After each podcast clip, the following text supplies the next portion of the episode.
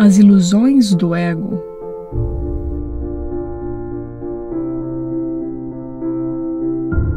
Estar fatigado é estar desespiritualizado, mas estar inspirado é estar no espírito. Ser egocêntrico é ser desespiritualizado, mas estar centrado no ser, no sentido correto, é estar inspirado ou no espírito. Os verdadeiramente inspirados são iluminados e não podem habitar na escuridão. Tu podes falar a partir do espírito ou a partir do ego, conforme escolheres.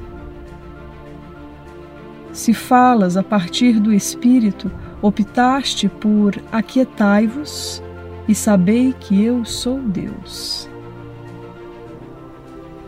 Estas palavras são inspiradas porque refletem conhecimento. Se falas a partir do ego, estás repudiando o conhecimento ao invés de afirmá-lo e estás, assim, te desespiritualizando. Não embarques em jornadas inúteis, pois de fato são em vão. O ego pode desejá-las, mas o espírito não pode embarcar nelas, pois se recusa sempre a sair do seu fundamento.